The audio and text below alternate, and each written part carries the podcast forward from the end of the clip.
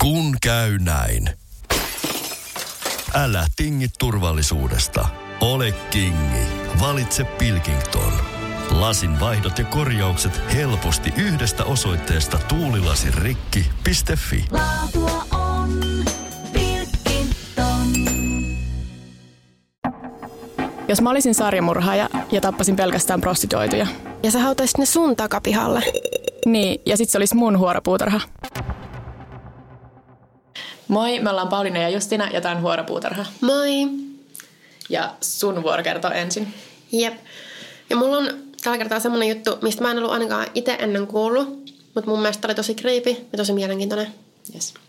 Eli mulla on Dorothy Jane Scottin murhasta tällä kertaa. Okei. Okay. Ja eli siis 28. toukokuuta 1980 Anaheimissa Kaliforniassa. Kaikki pahaa tapahtuu Kaliforniassa oikeasti. Kaikki ylipäätään tapahtuu Kaliforniassa. Niin, totta. 32-vuotias Dorothy Scott katoaa. Ja sen katoamispäivän aamuna se oli vienyt sen nelivuotiaan poikansa sen vanhempiensa luokse hoitoon siksi aikaa, kun oli töissä ihan normaalisti.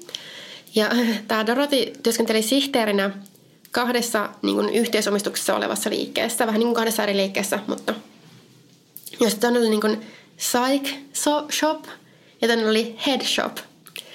Eli niin kuin, tämä Psych Shop ei oikein niin kuin, avautunut mulle. Yksi esimerkki oli, että siellä myytiin tyylin laavalamppuja. Aa, mä olin kysyä, että silleen- onko siellä parantavia kristalleja ja...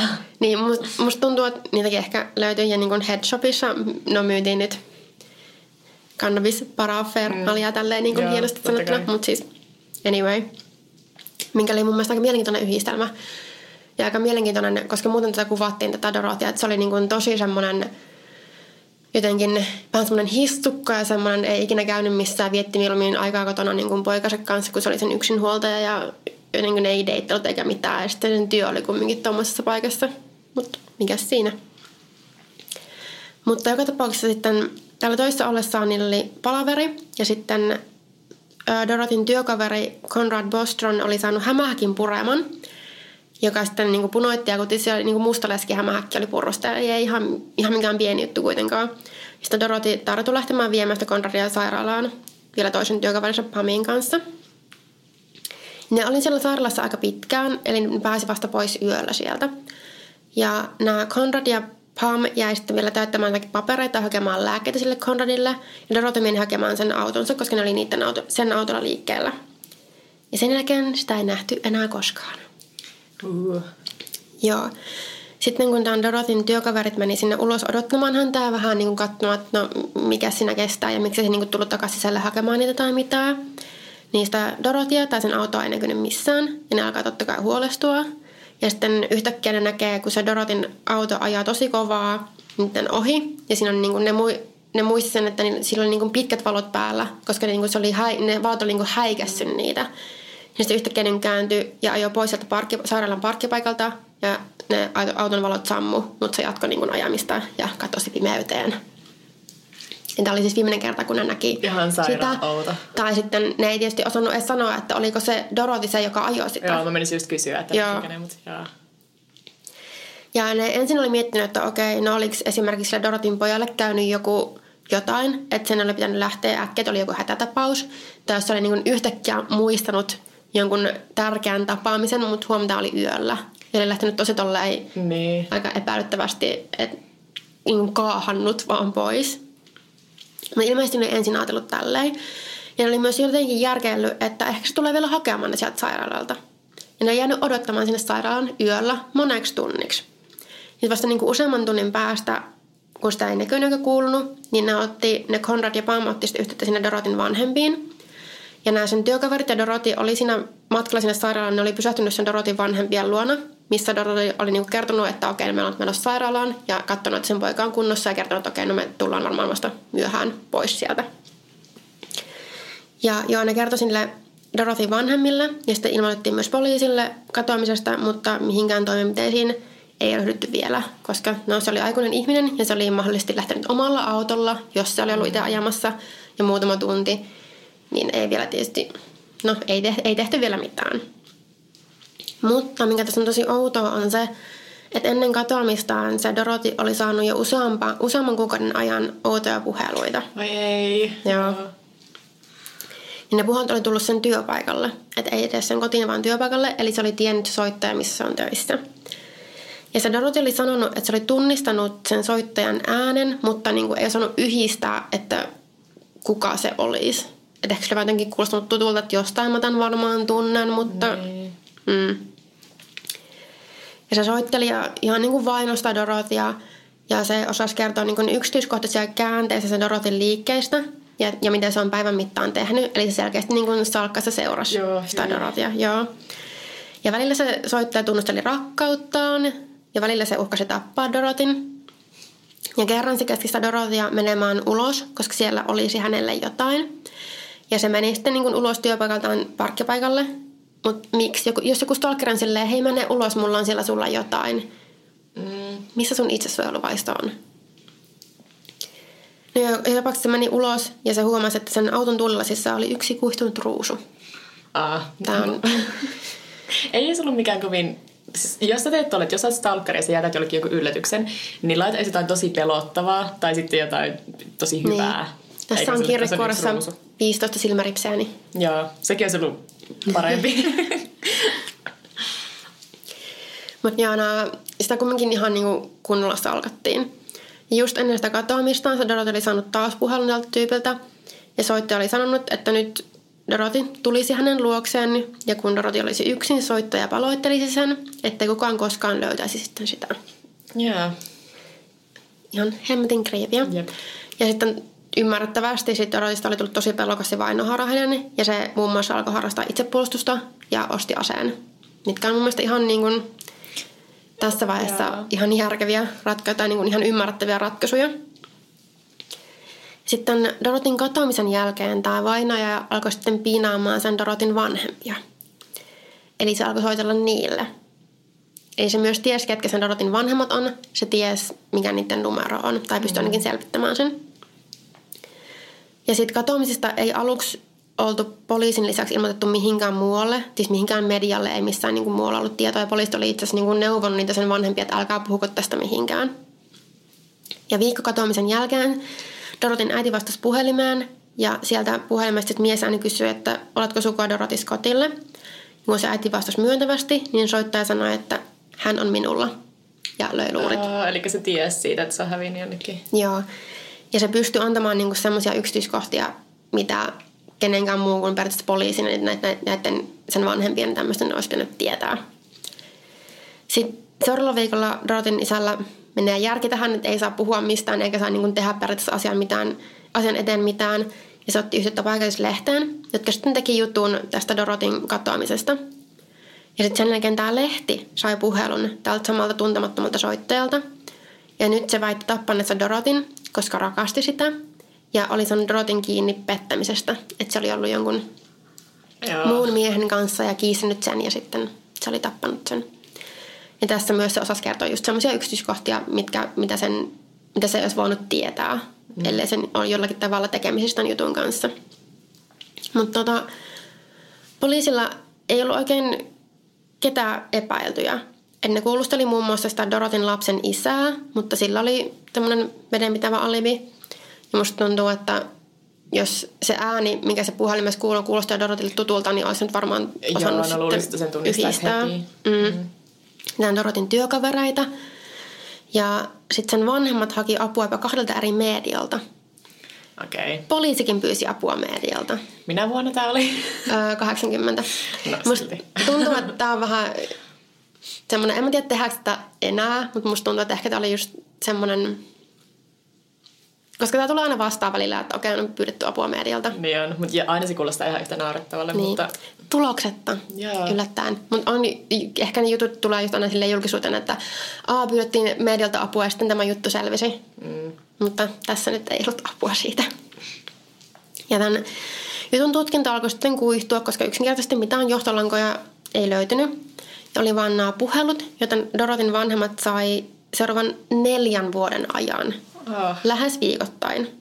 Ja aina samana päivänä suunnilleen samaan aikaan. Mutta ne ei vaihtanut numeroaan, koska ne toivoi, että jos se soittaja oli kaapannut sen Dorotin, niin ehkä se olisi vielä elossa. Ja ehkä se kaappaja antaa sitten sen, niin sen vanhempien puhua sen Dorotin kanssa. Mm. Tai että ehkä jotenkin ne saisi selville jotain. Ja tota, poliisi nautti sen soittajan ääntä, mutta sittenkin sitä ääntä oli ilmeisesti muutettu jonkun verran jotakin kautta, koska ne ei pystynyt sillä ainakaan yhdistämään sitä kenenkään. Ja se ei koskaan myöskään pysynyt linjalla tarpeeksi kauaa, että se puhelu oltaisiin voitu jäljittää. Sitten nämä puhelut loppui viimein vuonna 84, eli just joku nelisen vuotta tämän katoamisen jälkeen, kun vaan neljän vuoden ajan vain se Dorotin äiti oli vastannut puheluihin, koska se oli ainut, joka oli ollut kotona silloin, kun ne puhelut oli tullut. Mutta yhdellä kertaa se Dorotin isä vastasi, ja sen jälkeen ne puhelut vaan loppu. Ja on niin oletettu, että se olisi ehkä siitä syystä, että soittaja luuli, että ne Dorotin vanhemmat on muuttanut pois sieltä talosta, mutta sillä oli vielä se sama numero, että sitten niin uudet asukkaat olisi vastannut puhelimeen. Niin joo, totta. Joo. Ja tänä samana vuonna 84 rakennustyöläinen löysi ihmisen jäänteitä tien varrelta Anaheimista. Eli just sieltä, mistä se oli myös kadonnut. Ja näihin jäänteisiin kuulu ainakin pää ja lantio, reidet ja käsivarsi. Mutta mä luulen, että nämä kumminkin ihan oli silleen vaan luita, koska mun on vaikea uskoa, että neljän vuoden jälkeen olisi enää hirveästi muuta jäljellä. Niin jossain luonnossa. Tai- Niin. Ja nämä ihmisen jäänteet oli hauduttu koiran jäänteiden alle. Eli ilmeisesti ensin se oli nähnyt ne koiran luut ja sitten sieltä alta oli niin kuin paljastunut ihmisen jäänteitä. Joo. Joo. Ja nämä jäänteet oli sitten pystytty tunnistamaan Dorotin jäänteeksi ajan kanssa, vaikka se Dorotin äiti oli heti tiennyt, että kyllä ne on sen tyttären jäänteet, koska niiden mukana löydettiin sormus ja kello, jotka se sitten tunnisti. Ja vielä tämän näiden jäänteiden löytymisen jälkeen, mä en löytänyt mitään tietoa, että uutisoitiinko tästä, tästä, että ne löydettiin niin hirveän paljon. Mutta vielä tämän, sen jälkeenkin Dorotin äiti sai niitä häirikkösoittoja siltä mieheltä, joka todennäköisesti oli sen Dorotin murhaaja. Ja just niiden jäänteiden löytymisen jälkeen Dorotin äiti taas vastasi puhelimeen ja soittaja kysyi, onko Doroti kotona. Ah, oikein tommonen jotenkin kauhuleffa tai oikein niin tulee tarinallisesti hieno. Mä muistan, kun mä luin tästä, mulle tuli kylmät välit, että mulla oli tämä just semmoinen kauhuleffa momentti. Mutta tota, sitä murhaajaa ei ikinä löydetty. Ei sitä ole ikinä selvillä, kuka se on. Ja mä nyt luin tästä vähän, no internetillä on omat teoriansa. totta mutta mä en ala niitä tässä sen enempää avaamaan, koska ne, oli, ne on aina vaan niin web teorioita. Mä en ikinä saa lausua tätä sanaa. Niin ne on vaan teorioita ja ne on aika monivaiheisia. Jotkut oli mun mielestä vähän kaukaa haettua. Ja kumminkin se tulos on vielä, että ei niin kuin... Ja tässäkin, mitä ne epäilee, että voisi olla syyllinen, niin se tyyppi on jo kuollut. Ah. Okay. Niin ei voi sillenkään sitten miettiä, että no ehkä tulee vielä sieltä jotain esille tai muuta. Niinpä. Mm. Mulla on aina vaan tämmöisissä kaikissa, missä niinku se jää tavallaan vapaalle tekijä. Et entä jos se on joku tunnettu sarjamurhaaja tai Niin. joku. Että mulla jää semmoinen aina mieleen. Mutta tosin ei nyt tule mieleen jotain semmoista, joka olisi soitellut niinku uhrien vanhemmille. Että enemmän on näitä, jotka sitten haluaa niinku julkisuuteen, että soittelee poliisille tai Niin, niin kuin se sun tai... toi... Nykyttävä sarjamurhaaja, Niin. joo. Ja sitten just joku Zodiac, joka kirjoittaa viestejä jonnekin lehdistölle ja tämmöisille. Että... Niin. Et selkeästi jotakin semmoista huomenhakusta sillä oli, jos se soitti sinne paikallislehteenkin ja sitten mm. niin soitti sille Dorotille ja sen vanhemmille. Ja... Niinpä. Mutta kiva, kun tommonen, no en mä nyt halua sanoa, että stalkerointi on jotenkin kevyyttä, mutta monet suhtautuu vähän kevyemmin siihen, että jos joku vaan jatkuvasti laittaa viestiä, niin mm. sitten vaan ollaan silleen, että aah, no ehkä niin kuin lähestymiskieltä, mutta siinä se oikeastaan onkin. Niin. Niin se jotenkin pelottavaa kuulla, Mä että jollekin mietin- oikeasti käy huonosti. Niin, kun mä luin tästä, että okei, se oli pitkänä, jos alkaa että miksi se on ollut puhunut poliisille. Niinpä. Että ei toi enää ole ihan niin kuin, jos se uhkailee tappamisella ja väkivallalla ja muulla. Niinpä. Mutta sitten se, mitä mä tästä luin, oli suunnilleen silleen, että okei, no se oli kasarin alku, että ei silloin oikein niin kuin, ei ollut esimerkiksi hirveästi mitään lakeja tai ei niin kuin, ole ehkä totuttu silleen miettimään, että okei, no miten tämmöistä asiaa hoidetaan tai mitä tälle voidaan tehdä. Tai just silleen me ei yhtään tiedetä, kuka tämä ihminen on. Ja sit myös, Ei voi koska- olla mitään lähestymiskieltoa. Niin, ja sitten koska se oli myös vaan sille työpaikalla, eikö ollut Joo. ne puhelut, niin se ei ole, koska ei oltu niin paljon sille koko ajan puhelimen läheisyydessä. Että jos mietis joku sun nyt niin älypuhelin, mikä sulla on koko ajan mukana, niin, Niin. soittelisi koko ajan. Ja Ja joka ikisessä niinku- somessa pommittaisi. Niin, ja selvittää suunnilleen oikein, missä sä oot Niin, sen niin sit sekin jotenkin, että se on niinku koko ajan läsnä enemmän ehkä nykyään kuin mitä se sitten silloin oli, vaikka onhan siis ehdottomasti ollut varmasti niinku tosi pelottava ja ahistava tilanne. Mut Just kun se on tiennyt, missä Dorothy kulkee ja niinku tiennyt sen päivästä ja tiennyt, missä se on töissä, tiennyt, Joo, ketä sen joo. vanhemmat on ja missä ne asuu. Ja... Kyllä nyt tuommoista luulisi, että menee poliisille. Ja silloin oli vielä pieni lapsi. Niin. Luulisin, että sitä, senkin niinku hengen puolesta pelkää. Jep. Hullu. Mutta en ollut mäkään kuullut tästä ennen. Joo, ei mä mietin, kun tuossa oli toi puhelu, puhelukohta ja mä mietin, että onkohan mä joskus kuullut, mutta voi olla, että mä just, niin sekoitan näihin nykyttäviin Joo. sarjamurhoihin ja muihin, mitkä niin kuin, että on vähän samantyyppisiä, samantyyppisiä tota, niin, niin, piirteitä siinä jutussa. Ja mut vähän creepy kuitenkaan myös, ne kaverit näki, kun se auto kiihdytti siitä ohi. Joo. Se on myös tosi pelottava yksityiskohta. Mä tajusin just, että mä unohdin kertoa yhden kohdan tästä ehkä. Joo. Siis siitä, kun sen niin kun oli... Onko mä kirjoittanut se, ees sen ylös? Mä en ole etsimään sitä, mutta muistin kuitenkin. Niin se, että tota, kun se oli nähty sen auto viimeisen kerran, kun se oli niin kaahannut sieltä parkkipaikalta pois, mm. niin viikko, se, viikkoa myöhemmin sen auto oli löydetty niin kuin hylättynä ja poltettuna. Mutta siitä Dorotista ei ollut ainakaan siellä auton sisällä ilmeisesti ollut jälkeäkään, eli se ei ollut esimerkiksi niin kuin vaikka kuollut siinä. Tai niin kuin ollut siellä sisällä silloin, kun se oli palannut. Joo. Hyi. Jotenkin kans pelottava, koska sittenhän se luultavasti... Niin, no luultavasti se on ollut siinä sen mukana se murhaaja. Entä jos olisi ollut se klassinen urbanin legenda, että se on mennyt autoon ja sillä takapenkiltä on noussut joku ja ollut silleen aja. Mut mieti, Mä, siis toi, mun mielestä on tosi todennäköinen tässä, koska siis sillä oli salkkari, joka ties tyylin koko ajan, missä liikkuu. Mm. Se oli ollut koko illan siellä sairaalassa. Ainut, milloin se oli niin kun ollut pois niiden sen työkavereiden seurasta, oli silloin, kun se meni hakemaan sen auton. Se on joko oikeasti ollut tyyli siellä takapenkillä, sille legenda, Joo. tai sitten samalla, kun se on kävellyt huom yöllä, nainen yksin parkkipaikalla, Niinpä. kävellyt autolleen, niin sitten se on ollut siinä jossain lähellä ja tullut väkisin siihen autoon tai jotain muuta. Niin, totta kai. Hyi. Mä en tiedä, miksi mä nyt oikein keskityin siihen autoon, mutta jotenkin se oli tässä pelottavin kohta. Että kun ne kaveritkin on periaatteessa varmaan nähnyt, ja sitten kun just vaan on ollut silleen, että ehkä silleen kun hätätilanne niin just sen pojan kanssa kuulosti just silleen aika todennäköiselle, tai niinku mitä ajattelisi itsekin. Niin. Ja sitten Mut se onkin just viimeinen silleen, että joo, se ajoi niinku, ajoi silleen pitkillä valoilla, että me, me, ne valot sokaisi meidät, niin ehkä sille, siinäkin se, että ne ei nähnyt, että oliko se Dorothy, joka oli siellä ratissa vai joku muu. Niinpä. Ja voihan se olla, että Dorothy ajaa, mutta sitä vaan vaikka aseella uhattiin tai jotakin. Niin. Sekin on se mun, mä tiedän, mä oon kattonut liikaa jotain kauhuleffeja tai jotakin, kun tää on se mun semmonen, mä No. kuvitella, mä näen sen silleen mielessäni, miten se menee. En mä tiedä, kun ei ikinä voi tietää, että mitä tuossa on tapahtunut, niin, niin. Ja semmoistahan se niin varmasti on tapahtunutkin oikeasti joskus, just Niin. tai se vielä ihan toikin. jos sulla on salkari, joka uhkaa sun henkeä, niin mitä tahansa voi tapahtua. Joo. Mennäänkö mun keissiin? Mm. Mulla on tässä jaksossa John Edward Robinson, eli internetin ensimmäinen sarjamurhaaja. Uh, Ja mä olin silleen, tää lempinimi on semmonen, tää kuuluu niinku meidän podcastiin ihan selvästi. Äh, Tää on joskus tunnettu myös lempinimellä Slave Master, mutta jotenkin siinä, musta niinku, Mä en tiedä, kumpi näistä on parempi. mä tykkäsin internetin ensimmäisestä sarjamurhaajasta, varsinkin kun tää tosiaan siis tapahtuu silleen 80-90-luvulla, niin se on niinku oikeasti internetin Okei. ensimmäinen, koska internet oli vielä aika uusi. Mutta tosiaan John Edward Robinson on sarjamurhaaja, huijari, kidnappaaja, väärentäjä, oikeastaan niinku ihan mikä rikos vaan, että on varmaan kokeillut siipiään sillä alalla. Ja joka tuomittiin vuonna 2003 kolmesta murhasta, mutta jonka uhrimäärän uskotaan oikeasti olevan jopa kahdeksan tai vielä enemmänkin. Okei. Okay. Mutta siis joo, kolme oli se sitten lopulta, mistä tuli tuomio, mutta katsotaan, kun mä pääsen laskemaan näitä tässä, niin tulee enemmän. Mm. Mutta Robinson syntyi Illinoisissa vuonna 1943. Sillä oli neljä sisarusta ja aika ikävät kotiolot. Sen isä oli alkoholisti ja sen äiti oli erittäin tiukka pitämään kuria siellä perheen kotona. Mikä on myös vähän semmoinen tyypillinen ehkä. Kun Ja mä voisin just sanoa silleen, että aina kun me puhutaan näistä jonkun sarjamurhan taustasta, niin no siinä oli aika ikävät kotiolot, että se lähtee.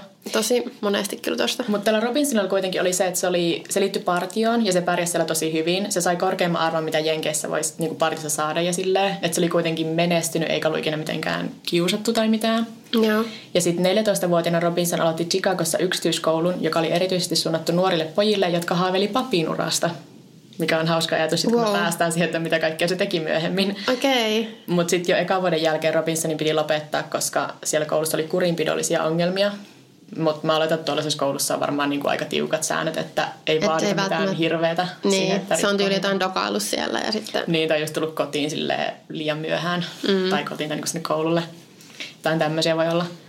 Sitten 60-luvun alussa Robinson opiskeli vähän aikaa röntgenteknikoksi, mutta se jätti sen kesken. Tosin ilmeisesti vääränsi itselleen valmistumispaperit. Tässä alkaa jo niinku se sen semmoinen kollinen ura. Sitten siinä 60-luvulla se myös meni naimisiin ja sai neljä lasta seuraavan kymmenen vuoden sisällä. Ja pian lasten syntymisen jälkeen alkaa kunnolla se Robinsonin rikosura. ensin sillä, että se kavaltaa rahaa sairaalalta jossain töissä, sitten vakuutusfirmalta jossain töissä ja sitten viimeisenä vielä järjestää aika paljon kaikenlaisia arvopaperia ja postipetoksia. Et se muun muassa perusti firmoja ja sitten niin kuin keräsi sijoituksia ja niin kuin hankki silleen bisneskumppaneita ja sitä firmaa ei oikeasti ikinä ollut olemassa. Okei. Mutta se oli niin kuin hyvä tässä, mitä se teki. Mutta tässä vaiheessa niinku, harvemmin ehkä tommosista eskaloituu murhiin. Joo, mäkin olin yllättynyt just tosta, että sillä oli paljon enemmän vaan tuommoista niinku väärentämistä ja huijausta ja tuommoista. Mutta sitten se oli myös semmoinen, että ei ollut myöskään niinku liian pientä rikosta sille. Et koska mm. välillä sen voitot oli semmoisia, että se varasti jostain postimerkkejä, mitkä ei niinku ollut mitenkään hirveän arvokkaita. Edes niinku Siinä silloin- jotain patologista ja... Joo, se voi ehkä olla vähän. Ja se saa näistä semmoisia lyhyitä tuomioita ja ehdonalasta oikeastaan vaan pelkästään.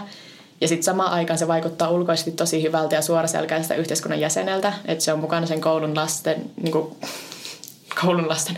Taas mä tein tämän, mä en osaa lukea enää. No pressure. Lasten koulun ö, jutuissa ja harrastusjutuissa. Ja sitten se on jopa opettaa naapuruston pyhäkoulussa lapsia. Et se vähän sai niinku se, kun se halusi olla pappi silloin nuorempana, niin sitten se tuli pyhäkouluopettaja. pyhimys. Joo. Sitten vuonna 1984 Robinsonilla on taas huijausfirma pystyssä. Mä en muista minkälainen huijaus se oli, koska näitä oli niin monenlaisia, mutta kun jossain välissä se myy jotain semmoisia tosi ö, avaruusteknologiatyylisiä kasvien kasvatusjuttuja, niin kuin se pienessä kuplissa kasvatettiin jotain puutarhaa. Ja sitten mä olin silleen, Kuulostaa mitä? tosi futuristista niin kuin tommoselle 80-luvun puolivälille. Just tämmöistä kasarifuturistista. Joo, ja sitten sitäkään niin oikeasti ollut olemassa ollenkaan, mutta se sai sinne rahaa jotakin. Ja sitten se palkkaa sinne työntekijän, 19-vuotiaan Paula Godfreyn.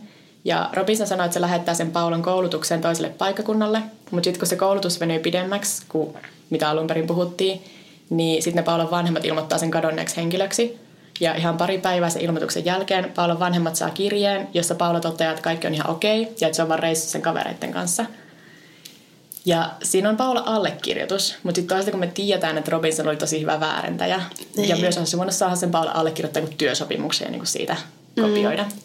Jotenkin tommonen, kun ne on ilmoittanut sen jo kadonneeksi. Sitten tulee kirje, että kaikki on hyvin.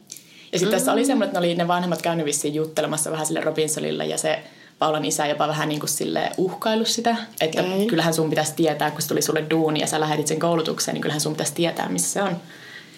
Mutta sitten tulee vain kirja, että kaikki on okei. Ja sitten poliisit taas puolestaan saa myös kirjeen Paulalta, jossa se kertoo, että se oikeasti asuu vieläkin Kansasissa, mutta että se vaan ei halua nähdä vanhempiaan enää. Ja koska Paula on täysikäinen, niin silloin periaatteessa niinku oikeus Niin. sanoa, että se ei halua löytyä. Tai että se se omais löytää sen. Ja siis tosiaan ne on Paula allekirjoittamia ja poliisillakaan ei tavallaan ole syytä epäillä, että se ei olisi aito. Koska, no, kai sitä voi ihminen kadota, jos haluaa. Niin, jotenkin luotko, että nykyään, jos joku laittaa, jos ilmoittu kadonneeksi, tulee niinku kirje, missä on vaan sun allekirjoitus, että hei, kaikki on ihan fine. Niin. Riittäisikö? Mutta sitten tosiaan vielä tänäkään päivänä ei ole tietoa, että mitä sille Paulalle oikeasti tapahtui sen jälkeen, koska sitä ei ole ikinä löydetty. Jaiks. Jep. Ja sitten vuotta myöhemmin Robinson tapaa Lisa Stasi-nimisen naisen ja tämän neljä kuukautta vanhan tyttären Tiffanin. Ja Robinson lupaa Lisalle taas työpaikan ja asunnon Chicagossa ja laittaa se allekirjoittamaan useita lomakkeita. Ja pari päivää myöhemmin Robinson ottaa yhteyttä veljensä ja tämän vaimoon, jotka sattumalta on yrittänyt adoptoida lasta, mutta ei ole onnistunut siinä. Ja sanoo, että se tietää tilanteessa, jossa pienen lapsen äiti on tappanut itsensä. Robinsonin veli ja sen vaimo maksaa summan oikeuskuluja ja saa adoptoitua tämän pienen lapsen, jonka Robinson on sattumalta löytänyt. Ei, Ja siis, siis, joo, ja sitten vuonna 2000, eli melkein 20 vuotta adoption jälkeen, DNA-testit vahvistaa, että tämä lapsi on Tiffany. Ja kukaan ei tiedä, mitä sille sen äidille Lisalle tapahtui. miten tota, tietääks, tietääks se lapsi, niin kuin, että mi- mikä se tilanne on? Mitä joo, sille, se selvisi just sitten mitä sen jälkeen, sen kun toi... adoptiovanhemmat... Mitä? Joo, no kun Haluan tietää lisää tästä. Siis se tytär on sitten, tota, se on itse myöhemmin haastanut ne sosiaalityöntekijät oikeuteen, jotka päästi niinku tämmöisen Robinsonin ihan random businessmiehen. Joo, mä olisin pitämään miettinyt, että miten, sen niin onko tämä jotenkin tämmöinen, siis se oli kasarilla. Joo. Joo, semmoinen, hei, tässä on vauva, ottakaa se. Joo, ja siis kun se on, niinku, no se on laito adoptio, mutta noi sen ö, Robinsonin veli ja sen vaimo ei tiedä, ne luulee, että se on aito, koska se Robinson osasi väärentää niin hyvät niinku semmoiset adoptiopaperit. Jesus. Ja sitten se vaan sanoo, että joo, tämän äiti tappoi, että sieltä on neljä kuukautta vanha tälle tarvitaan kotiin. Ja sitten on valokuvia, kun toi pieni Tiffany, jonka ne sitten toki nimes uudelleen, mutta se istuu sen Robinsonin sylissä. Ja sitten mieti, kun sä katsot sitä kuvaa, että silleen, tuossa on mä vauvan ja tuossa on se, joka murhas mun äidin. Mm. Tai oletettavasti murhaks sen ruumista ei ikinä löytynyt se äidin. No se sai toivottavasti niin hyvät vanhemmat silleen Joo, kyllä mä uskon, tuommoisessa että... tilanteessa nyt, no mm. en tiedä. Mutta toikin siis se huijas veljeltään, ne oli joku viisi tonnia tai 5000 dollaria ehkä, minkä se otti niinku niitä oikeuskuluja omaan taskuun tosta. Mut miten ne sitten ne, se veli ja se vaimo, eikö niiden, ne ei miettinyt, että niitä ei tavan, tarttunut, niinku, tapasko ne mitään sosiaalityöntekijöitä, No siis mitään ilmeisesti viranomaisia? Eikö ne miettinyt, että tämä on vähän outoa? Mun veli toi mulle nelikuukautisen vauvan, tässä on teillä lapsi. Joo, ja sitten sillä oli vaan silleen pinkka mo- niinku jotain Tässä on vähän jotain Papereita. papereita. Niin, missä oli kyllä ihan, siis- ne on ihan legit. Niissä oli ton Lisan allekirjoitus, koska se oli niinku varmaan laittanut sille, että tämä on niinku työsopimus allekirjoita tää, ja allekirjoittanut monta tyhjää tommosia. Mutta jos se oli, jos se oli tappanut itsensä, niin miten sä voinut allekirjoittaa mitään tommosia papereita? Niin, no niinpä. Se siinä onkin vähän jännä, mutta mä en tiedä. Näin tää oli nähtävästi toiminut. Mutta siis se, tää tytär on nyt voittanut sitten, mä en tiedä onko se niinku kansasi osavaltiota vastaan, koska tuskin se on niinku yksittäistä sosiaalityöntekijää vastaan, mutta se on voittanut Niin. jonkun oikeudenkäynnin ja saanut jotain korvauksia Joo, siitä. no on syytä. Ja sitten se on jakanut osan niistä korvauksista niin kuin biologisen isoäinsä kanssa, eli sen lisasta siinä äidin kanssa, joka oli menettänyt tosiaan tyttärensä ja sitten ei, No. no. luultavasti me, luulo, että on menettänyt myös lapsen lapsen, koska tuskin se on tiennyt tuommoista laittomasta adoptiosta. Niin. Mutta ainakin hyvä, jos ne on pystynyt taas niinku löytämään toisensa sitten. Joo, kyllä on, mutta tosiaan niin kuin, se oli joku 20 se tytär siinä vaiheessa. Et tosi Mieti, kun sulla meni. selviää tommonen, herra jumala. Jep. No, tämä muuttuu vielä synkemmäksi, koska sitten vuonna 1987 Robinson palkkaa Catherine Clampit-nimisen naisen, ja arvaan mitä, se häviää jälkeä jättämättä saman vuoden kesäkuussa, ja kukaan ei vieläkään tiedä minne. Nämä kolme ensimmäistä on niinku tämmöisiä, että näistä ei vieläkään tiedetä. hävennyt. Joo. Sitten samana vuonna se Robinson saa kuitenkin tuomion useasta petoksesta, ja tällä kertaa se joutuu vankilaan. Se on vankittunut vuoteen 1991 asti. Ja siellä vankilassa Robinson tutustuu vankilan kirjastonhoitajaan, Beverly Bonneriin, ja Robinsonin vapauduttua Beverly jättää miehensä ja muuttaa Kansasin työksennällekseen Robinsonin kanssa. Pian muuton jälkeen Beverly ei pidä enää yhteyttä perheeseensä, mutta sille lähetetään elatussekkejä sitten se edellisestä avioliitosta, ja ne sekit kyllä rahastetaan edelleen usean vuoden ajan. Katohan. Mut eikö niinku kukaan olla epäilemään, että nämä naiset, jotka häviää, mitä yhteistä niillä on? Niinpä. Ja siis Robinsonilla on vaimo ja neljä lasta kuitenkin vieläkin tässäkin vaiheessa. Mi- miten sä niinku... E- Mutta siis pakko se olla tosi hurmaava, että se on niinku vankilassa No ja tämmöinen pakko. kirjastohoitajakin on vaan silleen, okei mä jätän mieheni heti kun sä vapaudut. ihme mies. Ja sitten tässä vaiheessa nyt päästään siihen internetin ensimmäinen sarjan mun hänen lempinimeen, koska on vuosi 93 ja Robinson löytää internetin. Se esiintyy useilla foorumeilla nimimerkillä Slave Master ja etsii submissiivista seksiseuraa ja sitten tulee jopa niinku pieni julkis näissä piireissä. Enimmäkseen silleen negatiivisessa valossa, koska se ei noudata niitä semmoisia yhteisiä pelisääntöjä, joita yleensä on tämmöisessä kenessä. Mutta sitten siellä netissä kuitenkin päätyy juttelemaan Sheila Feitille, jolla on vakavasti sairas 15-vuotias tytär. Ja Robinson väittää olevansa rikas bisnesmies ja tarjoutuu maksamaan kaikki Sheilan tyttären sairaalamaksut ja että sillä olisi myös työpaikka tälle Sheilalle, niin kuin näissä kaikissa. Mm. Ja sitten vuonna 1994 Sheila muuttaa tyttärensä kanssa Kansasiin ja katoaa jäljettömiin. Sekä Sheila että tytär. Et tässä vaiheessa ei tullut mitään tämmöistä ihme adoptioa tuolle tyttärelle, että 15-vuotias olisi kyllä ehkä vähän niin kuin liian vanha semmoiseen. Tää jätkä on kyllä ihan perseestä. Jep. Sitten vuonna 1999, ö, eli semmoiset viitisen vuotta myöhemmin, Robinson tarjoaa 21-vuotiaalle Isabella Levikalle töitä. Se muuttaa vielä Yhdysvaltojen ulkopuolelta. Ja, mutta se muuttaa myös Kansasiin, missä se allekirjoittaa orjasopimuksen, jossa luovuttaa kaikki oikeutensa Robinsonille ja näin esim. sen pankkitilitkin siirtyy Robinsonin haltuun. Ja saman Mulla vuoden kesänä Isabella häviää jäljettömiin. Mulla on kysymyksiä tästä orjasopimuksesta.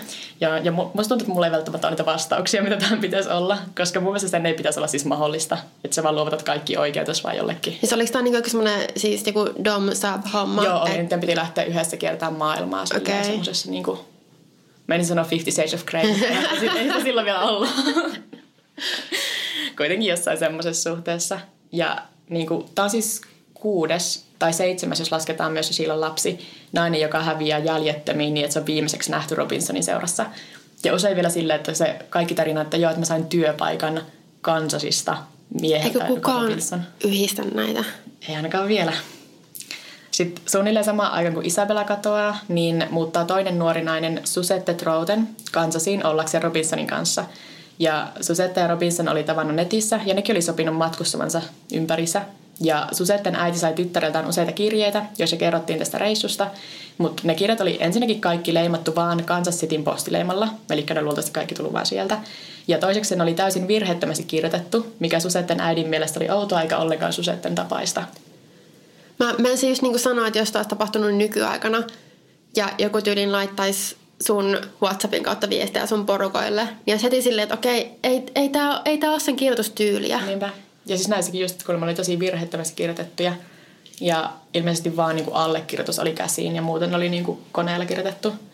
Ja sitten mun mielestä siinä oli myös ehkä, että sitten osa oli myös silleen niin kuin vaan sähköpostilla. Että kun tämä alkoi olla sitä aikaa, kun ilmeisesti Robinsonilla oli viisi tietokonetta kotonaan, jolla se kaikille sitten surffasi netissä ja oli Slave Master. No. No. Oh, joo, jatka. Mutta sitten tässä vaiheessa Robinsonin nimi alkaa olla yhdistettynä niin moneen kadonneen ihmisen keissiin, että ne viranomaiset alkaa jo vähän niin kuin etsiä tekosyytä, jonka varjolla voisi tehdä kotietsinnän. Ja sitten kesäkuussa 2000 ne saa sen, koska eräs Robinsonin naispuolinen tuttu haastaa tämän oikeuteen seksilelujen varastamisesta. Mutta se, mitä mä katsoin, niin se oli oikeasti niinku aika niinku kallis. Ja se oli iso summa, minkä se häviää siinä. Mutta se oli myös jotenkin hauska, että on sitten se, mistä niinku sarjamurhaaja jää kiinni. Niin. Ja siinä on tarpeeksi tosiaan syytä kotietsinnälle, koska on niin kuin varkaus. Ja sitten kotietsintää tehdessä poliisit löytää sitä Robinsonin tilalta Isabella Levikkan ja Susette Troutonin ruumiit isojen tynnyrien sisältä. Oh. Ilmeisesti johonkin kemialliseen aineeseen niin kuin upotettuna.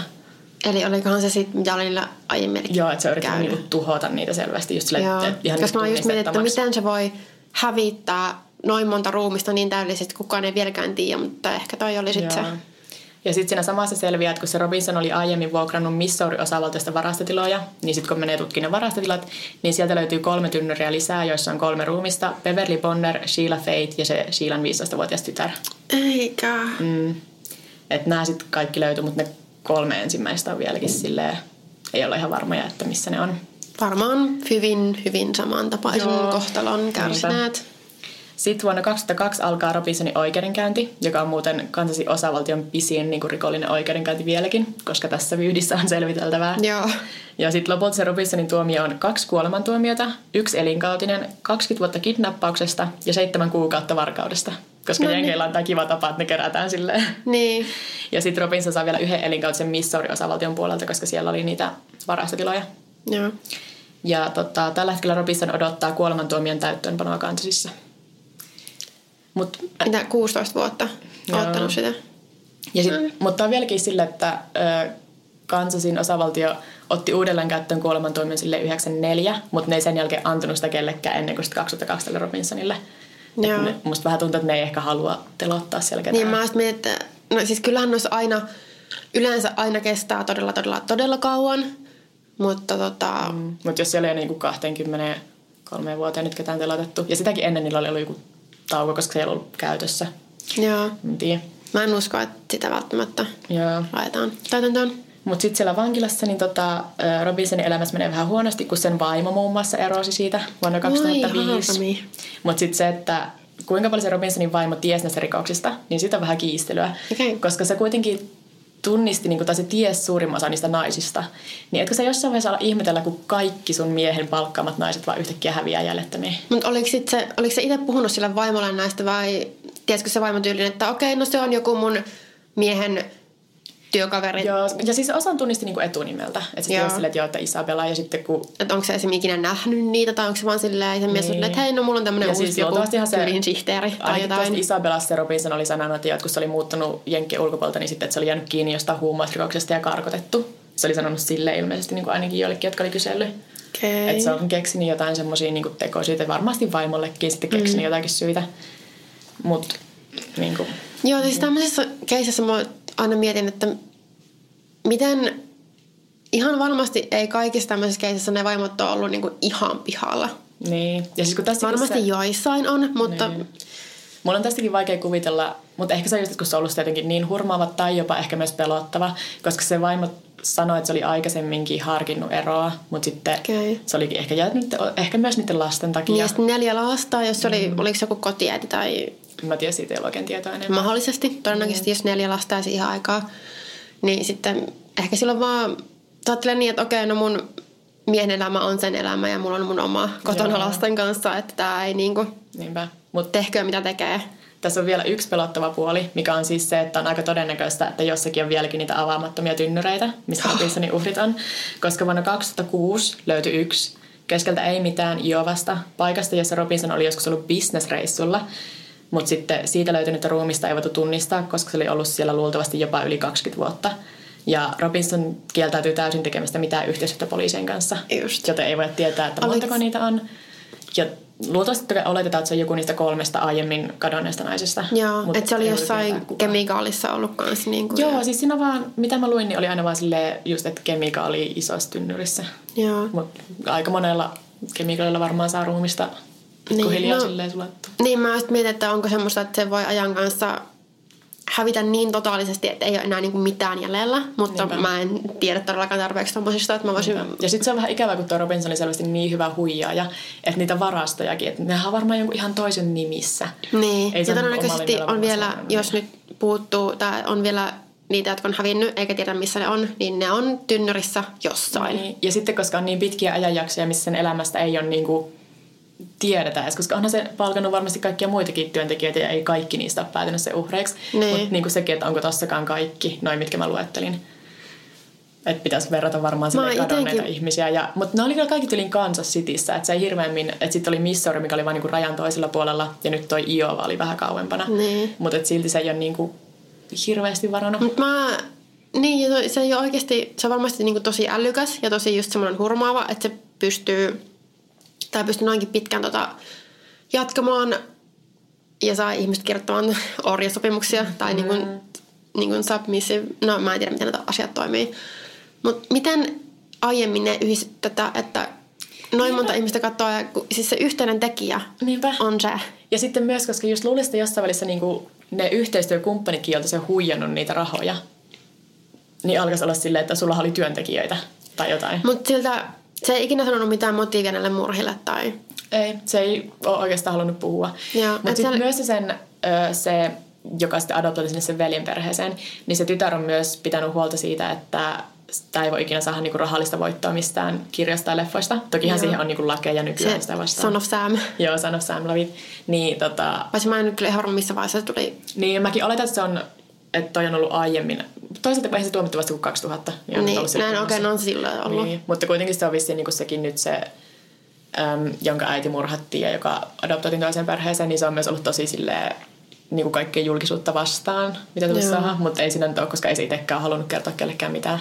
Mikä on myös niin ärsyttävää, koska äh, tavallaan mä innostan, jos joku sille egoilee omilla murhillaan, mutta sitten mm. myös toi, että jos jossakin on perheitä, jotka vois saada niin kuin silleen, vihdoinkin tietää, mitä vaikka niiden lapselle on tapahtunut Niin, tai jotakin. vaikka tuossa vaiheessa kyllä niiden, joita ei ole vielä siis löydetty, niin varmasti kyllä ne tietää, että Niin, en mä usko, että esimerkiksi se ensimmäinenkään, joka mukaan laittoi kirjeitä, että en vaan halua nähdä vanhempia, niin, niin mun on vaikea uskoa, että sekään olisi. Totta kai olisi ihanaa, jos se olisikin vaan, entä jos sillä oli vaikka tosi huonot perheolot ja se olisi vaan karannut kotoa. Niin. Mutta liian Vähän hyvä sattuma epäilen. olisi, että sarjamurhaaja olisi palkannut sen ja sitten se on silleen, nop, mä lähden niin. täsmälleen samaan aikaan.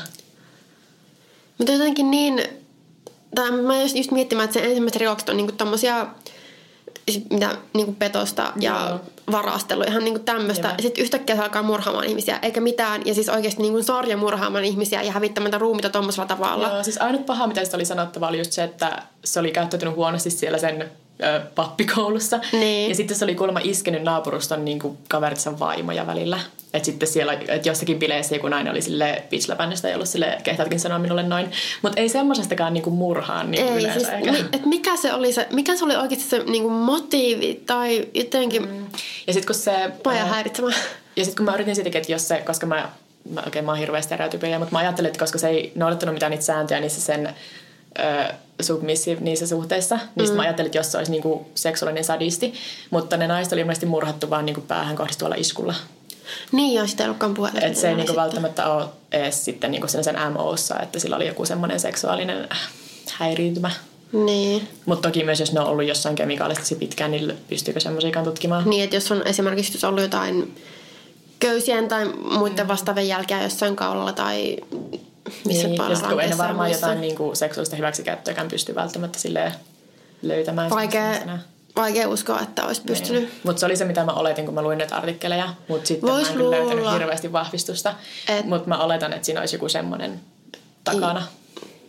Koska Hyvin meni- mahdollista. Se menisi myös siihen, että jos on ehdotellut naapurissa naisille jotain törkeyksiä ja sitten Niin. etti tolleen netistä viidellä tietokoneella seksi seuraa. Niin. Mikä on myös mitä sä tehdä, mitä vaan sä vi- eikö, eikö sä voi tehdä viittä accounttia samalle sivustolle? Eikö sä voi käyttää viittä tietokonetta? Slave Master 1, Slave Master 2. Okei. Okay. Uh, Mutta tota... En mä tiedä. Jotenkin. Mua ei hirveästi vaivaamaan se, että mikä oli se, mikä niinku sai sen sitten... Tästä aiheesta on kirja, jota mä en päässyt lukemaan, koska sitä ei ollut missään Google Booksissa tai missään. Tai ehkä se pitää nyt sitten ostaa. Mun pitää aloittaa nyt lukemaan kaikkia tämmöisiä kirjoja. Joo, pidetään meidän kirjakerho Instagramissa. Joo. Mutta Instagramista puheen ollen, eiköhän tämä jakso nyt ole tässä. Eiköhän tää ole Joo. tässä. Sähköpostia voi edelleen laittaa huoropuutarha.gmail.com tai sitten voi laittaa Instagramissa tai Twitterissä. Mä oon at Pauliina Kiero. Ja mä oon at Vekepekoni. Ja sitten meillä on tosiaan Instagramin... Instagramin. Mä en osaa puhua enää. Podcastin oma Instagram, mikä on at huoropuutarha. Joo. Joo. Kiitos, että kuuntelit. Kiitti. Moi moi. Pa. Kun käy näin. Älä tingi, ota kingi. Pilkington, se on tuulilasien ykkönen Suomessa. Löydä sinua lähin asennusliike osoitteesta tuulilasirikki.fi. Laatua